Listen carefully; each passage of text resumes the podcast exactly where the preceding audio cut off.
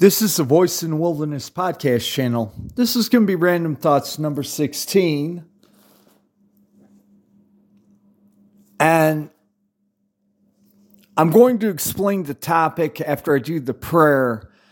Um, how I explain it in the show notes is going to generally work, or I should say, I'll decide what I put in the show notes as far as how this topic pans out after I get done recording this episode. But let's get the prayer done. In the name of the Father, Son, Holy Ghost, amen. All that I am, all that I have, all that I do shall be consecrated to the service, honor, and glory and exaltation of the Immaculate Heart of Mary, the Sacred Heart of Jesus in the heavenly kingdom. In Jesus' name I pray. Immaculate Heart of Mary, please pray for us. Sacred Heart of Jesus, please pray for us. Amen. In the name of the Father, Son, and the Holy Ghost. Amen.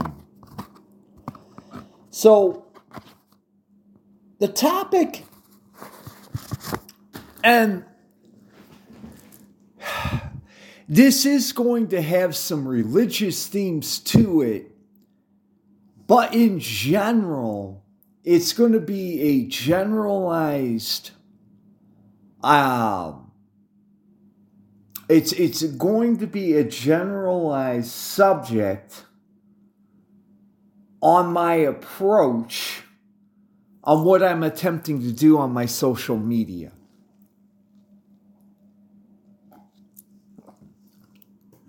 Those of you who read the Bible and have read the Old Testament know that in the Old Testament, that when God wanted to make a really a really um, important point when it came to his power and his sovereignty when he wanted to deliver the Israelites from their oppressors, he when when he wanted to make a really bold point, he would take and this is a really deep subject. I hope and pray I give it justice. He would take the least likely people. And not only would he take the least likely people, he would take the least amount of them. Now, there are two stories in the Bible in particular that I can remember. There are probably maybe more. One of them was Gideon. And I'm going to use the case of Gideon in this primary example because it's the one that's freshest in my mind right now. In the case of Gideon, I don't remember Gideon's background or who he was personally, but basically Gideon um was he he wasn't a soldier, he wasn't a general, he wasn't a king. Um I'm not even sure. I don't even think he was a prophet. But God spoke to Gideon and said, okay, I, I, forget in particular which pagan tribe it was that was oppressing Israel at that time. But he says, I want you to pick an army, and with that army, you're going to deliver your, I'm going to deliver you from your oppressors. And so Gideon relayed the message to his Israelites and he had, if I'm remembering the story correctly, he got like 40,000 volunteers. I don't remember the size of the army that the pagans had, but I if I'm remembering the, the story correctly, he had around 40,000 volunteers. And God said, That's too many. Whittle it down. So he whittled it down to 20,000. God told him again, too many. Then he whittled it down to a, uh, 10,000, too many. A thousand, too many. He got down to 400 and God said, no, too many. And he got down to 40. He got down to 40 volunteers. And God said, Yeah, okay, do it. So, right before the battle, and by the way, the pagans were laughing themselves silly. I don't remember, once again, the size of their army. It was in the thousands. And here are 40 guys. Not soldiers, just volunteers, regular dudes. And they're laughing themselves silly. Look at these silly Israelites. 40 guys. We're going to smoke them. And the night before the battle was supposed to happen, God came to Gideon and he said, Don't take weapons. Don't take weapons. Take lanterns and pots and, well, I'm saying pots and pans. It may have been something differently, but he said, Take pots and pans and have your 40 volunteers just wave the lights around and make as much noise as you can. Just do that. And do it at night. And that's what Gideon did. And according to the Old Testament story, that uh, the, the pagan enemies of the Israelites saw lights. They heard a bunch of noise of you know, these utensils being banged together. And they were terrified because they were thinking, I think the Israelites fooled us. They, they brought in more troops when we were unaware, and now they're attacking us. And in their confusion, and by the way, I do remember this part, in when Gideon and his volunteers were doing all this, the spirit of fear of the Lord came on to their pagan enemies and cause confusion and, and fear in them. So they started, and this is also in the uh, in the story of Gideon. They killed. They, they they started killing each other in their confusion and in their terror, and they just ran off.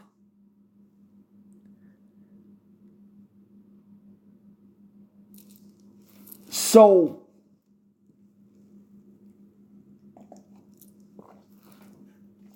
as I said before,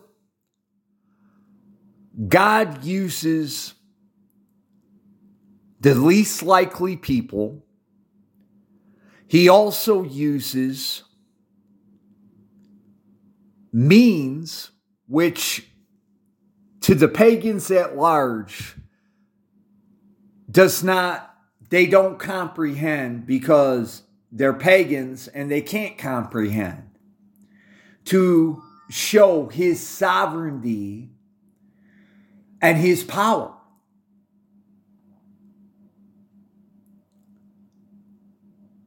And that that is because he's he's making a very what I would call a salient point when I say salient, I'm talking about he wants he wants to wake the pagans up.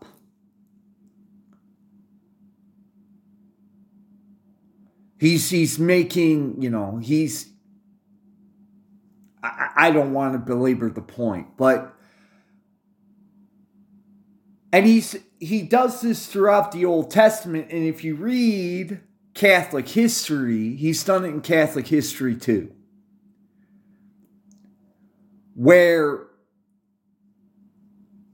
um the the the battle I'm thinking of in particular is of my own patron saint Saint John Capistrano. John Capistrano was lived in the 15th century And at this time, the Muslims had invaded southeastern Europe, and their caliph had stated publicly that he was not going to stop until he was sitting in the Vatican itself.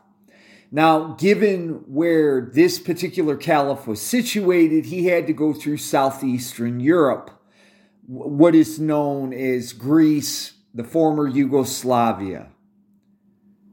And this caliph was wildly successful. And he got to the uh, Serbian city of Belgrade. And because his troops and his generals were top notch, they knew that once they they captured Belgrade, Rome was going to be wide open to them and they were going to sweep any Catholic before them. That they were it, it, it, they were literally going to march to Rome and he was going to make keep his promise. My patron saint was a Franciscan friar. He was a monk who was also a priest. And he, I want to say, at the time of the Battle of Belgrade, was actually the head of the Franciscan order throughout Europe. I could be wrong about that for you historical types out there. If I am, please let me know. But he was the head of the Franciscan order in Europe his only claim to military fame was that his father, not him, his father had been a knight. And that was it. He'd never been in battle. As a matter of fact, what made him a saint was not the fact that he won the Battle of Belgrade, but the fact that um, he was a very pious and devout man who would preach against heresies throughout Christendom because this was, I want to say, around 100 years before Martin Luther made widespread the heresy of Protestantism. But as I never get tired of telling my audience, heresies had existed long before Martin Luther Martin Luther, though, was a successful heretic, but he was known for his piety and devotion. And so when this caliph, this Muslim caliph, was marching through Southeast Europe, wildly successful, the Pope at that time, and I don't remember who the Pope was, and for the sake of this episode, it doesn't matter. If you're interested, uh, read some Catholic history. But whoever the Pope was, realized, you know, because there were Catholic uh, generals and princes who real who had military minds, and they realized the same thing that the Caliph did. That if he if the caliph captured Belgrade, the road to Rome would be wide open, and Christendom as we know it would be defeated and thrown over. And through some vagarity of, of divine providence, this pope went to Capistrano. And I think it had something to do with the fact that Capistrano was so pious and devout that a lot of Catholic princes and kings were going to him for spiritual advice. But he went to um, St. John Capistrano and he said, Look, if the Muslims capture Belgrade, we're cooked. Get these Catholic princes off their, you know, because at this time, the Catholic princes, due to politics, were fighting amongst uh, themselves. And if they weren't fighting amongst themselves, they were indifferent, they were worldly, they didn't care.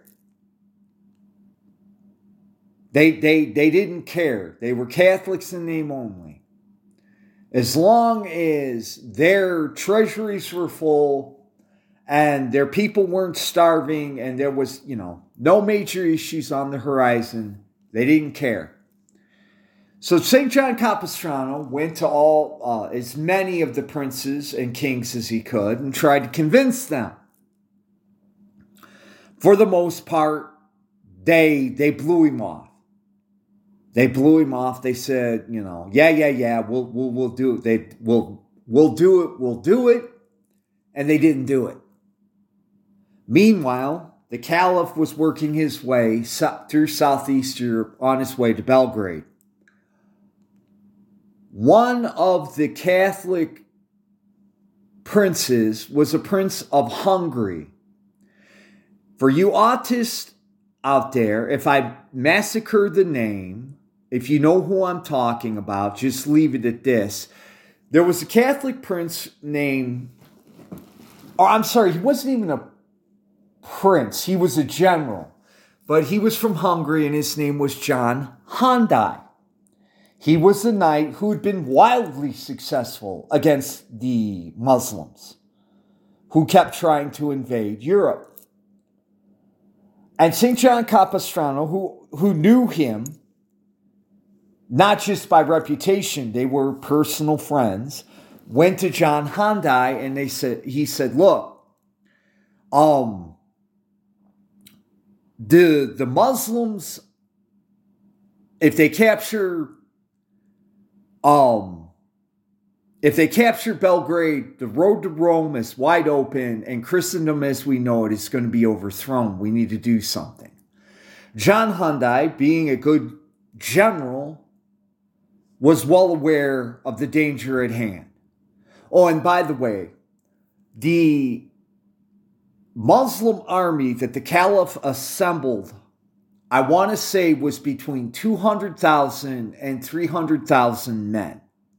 And these were not draftees. These were not, I mean, some of them were draftees, but this army that he was taking into Europe to capture Rome with was a battle hardened army, inexperienced. The equivalent I can make of it is the German army at around the time of World War II in 1941. It was experienced, it was battle hardened. These guys were professionals. And so John Hunyadi gathered together his troops. And I want to say his forces were around 15 to 20,000 troops. Now, being a general, but not a saint, he's thinking to himself, he could see the score on a natural level. He's going up against 200,000 to 300,000 Muslim troops who are battle hardened, and he's got 15 to 20,000 troops. Now, his troops were knights who were also battle hardened and experienced, but any general on a natural level is not going to take 20,000 troops against 300,000 troops. They're going to get smoked on a natural level. But John Hunyadi told St. John Capistrano, You've never steered me wrong. I have sincere and grave doubts about this. But if you say it can be done, it can be done. And he promptly took his 20, 15 to 20,000 troops and went down to Belgrade to reinforce the city and to try to defend it. In the meantime, because the princes and the kings of Europe at that time were ignoring him, and this is a Uh, a theme throughout Catholic history, St. John Capistrano started preaching a crusade through the villages as he was on his way to Belgrade. Because at, at, at the time, I want to say he was either in southern Poland or northern Bohemia. But he knew he knew that him and his order that he was in charge of had to um, they, they, they had to assist John Hunyadi in the defense of Belgrade. So, as he's on his way down to Belgrade himself, he starts preaching a crusade. Once again, this, if you read your Catholic history, this is a thing. So, he's going through villages and he's telling the peasants of that time hey, look, the Muslims are going to attack Belgrade. If they attack Belgrade and capture it, they're going to march to Rome and they're going to overthrow the Pope and overthrow Catholicism. And so he's he's heading to Belgrade. By the time he got to Belgrade, he had I want to say 50,000 to 100,000 peasants. Now you I have to understand the context of this this story that I'm telling. Peasants at that time did not fight. They were not soldiers. They were like what they are farmers. And so when a peasant decided to go on a crusade, and it doesn't matter what period of time it was, they didn't have swords, they didn't have pikes, they didn't have shields or armor. They had literal pitchforks and torches. And that's what these these peasants took with them. And they were not trained soldiers. None of them had ever fought in anger before. I mean, they might have gotten in a bar fight at the local tavern, but they'd never been in, you know, in a military war before. And to make a long, involved story short, the 300 troops, uh, I'm sorry, the 300,000 troops of the Caliph reached Belgrade. Um, John Hunyadi had already been there for a couple of months. He had done his best to shore up Belgrade. Belgrade had three walls. It had an outer wall, an intermediate wall, and an inner wall. Right before, no, I, well, for the sake of this story, I didn't want to get too autistic. Sometime either when the Caliph reached Belgrade or right before, St. John Capistrano came with his 50,000, I want to say it was around 50,000 peasants, and got to Belgrade himself. Hunyadi, being a knight and a very great general, knew that the, the, the, the peasants were going to be useless against the Turkish regular soldiers.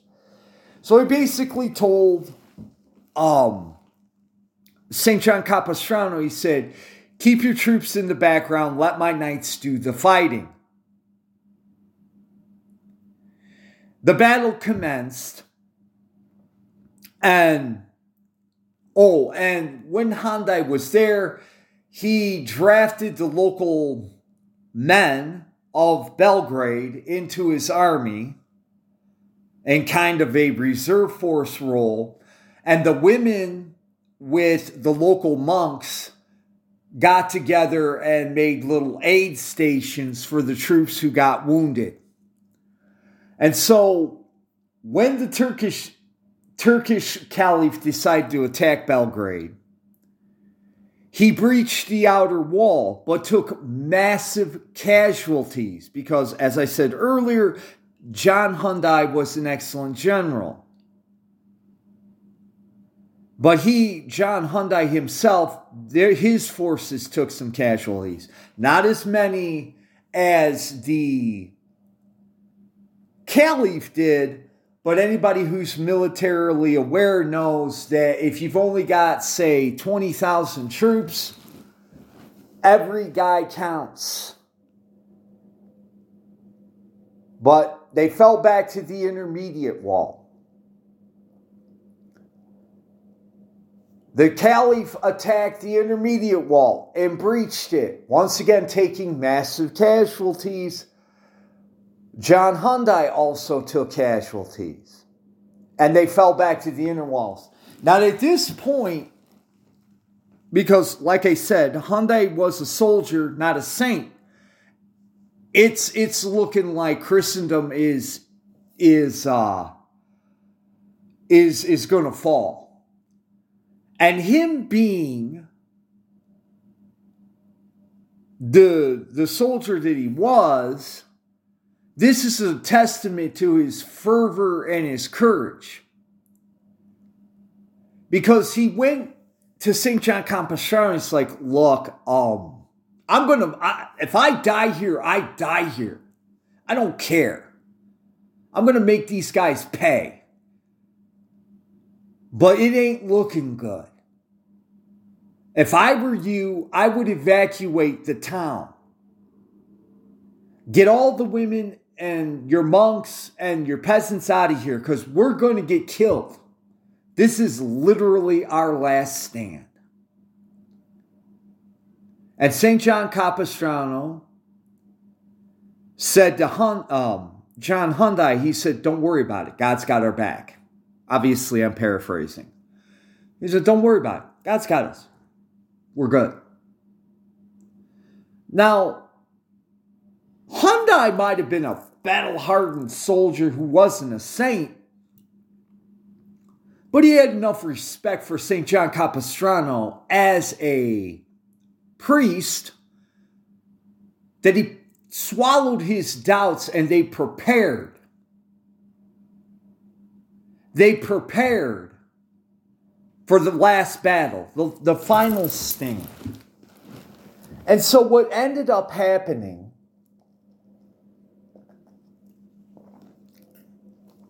was that the caliph was at the inner walls. Now, he had started out with anywhere between 200 to 300,000 troops. By the time he got to the inner walls, he was down to like 100,000 troops. But he, he thought he had it he knew, you know, he's not an idiot. He knew that Hunyadi had taken massive casualties. He thought, this is it. All I have to do is breach those inner walls, and we're going to Rome. When he got into the inner walls, there was some flammable material in front of the inner walls. And when he signaled his troops, and I'm talking about the caliph, for the final assault, One of the peasants on the walls took one of his torches, or it might have been one of the ladies that were inside Belgrade. The, the story's not clear, but they took one of their torches and they threw it on the flammable material outside the walls, just as the Muslim forces were starting their attack. And when other um, when when when the fire hit the flammable material and the troops the, the, the, the Turkish troops started burning to death, other people on the walls got the same idea and started tossing their torches to the point where the majority of the Turkish forces were on fire. They literally were on fire, and in the confusion, in the chaos, they started turning on each other, and those who didn't turn on each other started, re, you know, running for their lives because, hey, fire, don't want to be here. And at this point, St. John Capistrano's peasant army, their blood was up. They could see the enemy who had been tormenting them for months on end, running in terror, and they're like, well, screw this, let's finish the job. And so they left the city and just started slaughtering any Turk who was unfortunate to catch their attention. Now, John Hunyadi, seeing all this, turned to St. John Capistrano is like, you need to get these peasants under control. They're going to get killed. And St. John Capistrano could see that himself. So,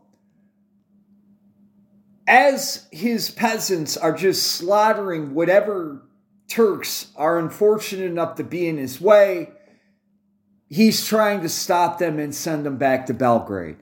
That's the long and short of the story.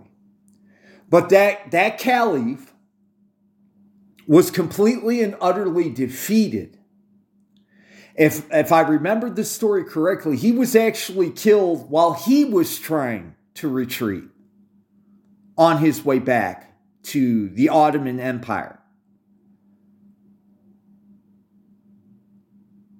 Now, I know I've just spent 30 minutes giving an autist two autistic stories. As I say, as I never get tired of saying, there's a reason for why I do this. To bring it back to the topic at hand. If God wants to make a salient point, he doesn't need a massive a massive show of force. He will use the least likely sources in the least likely amount against his enemies that he can. And that is why I do, or my attitude when I do my podcast is I don't need to be like some YouTube channels and have over a hundred thousand listeners or a hundred thousand followers. I don't need that.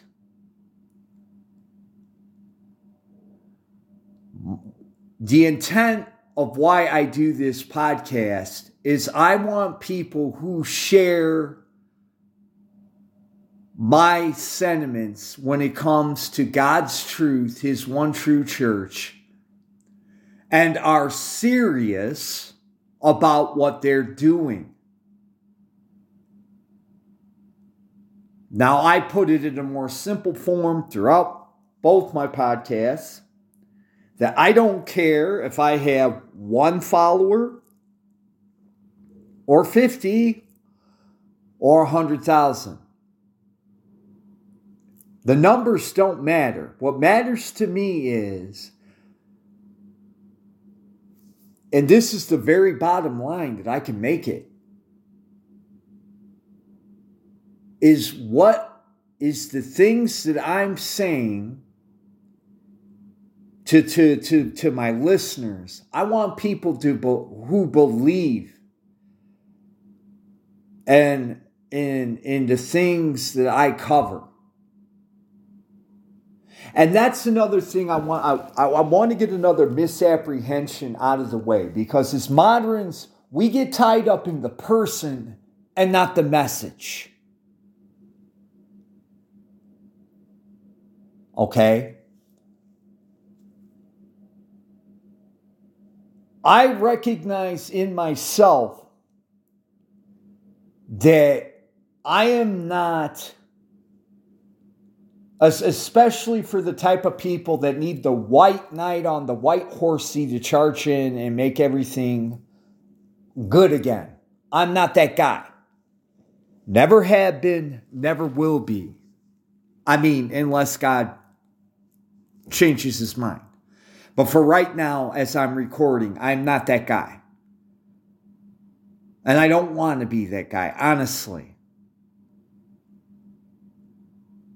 But I want people, I want people who believe the message who want to live the message. Because it's one thing to get, you know, even to give intellectual assent and say, yeah, this is the truth, and then go about their day to day existence like, okay, I've acknowledged this the truth. We're good. No, we need to be living it too.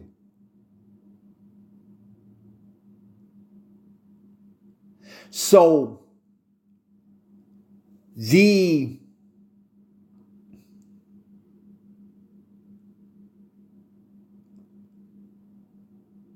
Um, that that that is one of the attitudes that I have for this podcast and and my other one too. And I, I think one of the, and I'm going to wrap up here because I've pretty much covered what I want to cover.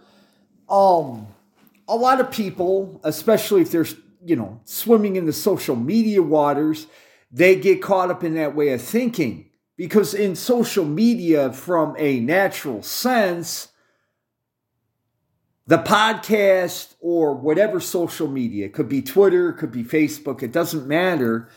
They're thinking to themselves, well, it's all about me as the uh as the podcaster or in in in um Twitter, you know, as as the uh person on Twitter, the it's it's all about me personally and it's all about my you know making as many followers as I can get that is not my attitude. My attitude is the reverse.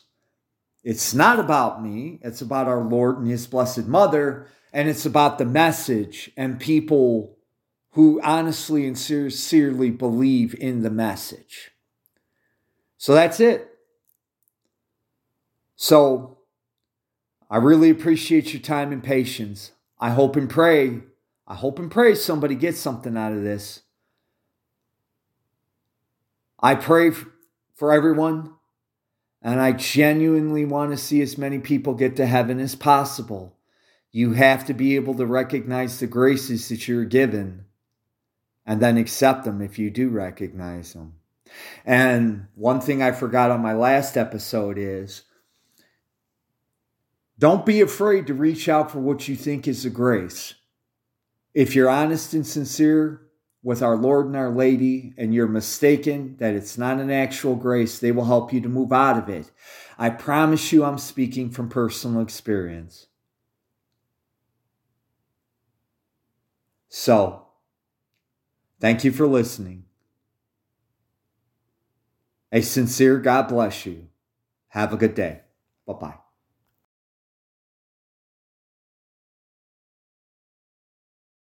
bye.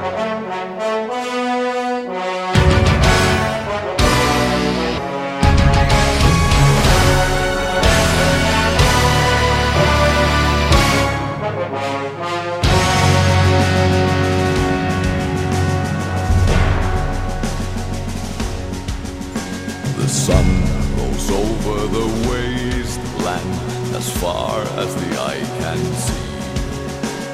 Sand fills the vast plains of Serkland, its vultures staring at me. But they can circle until they drop dead. I have not come this far to end, but to pursue my own thread, to join the Varangian gods of war.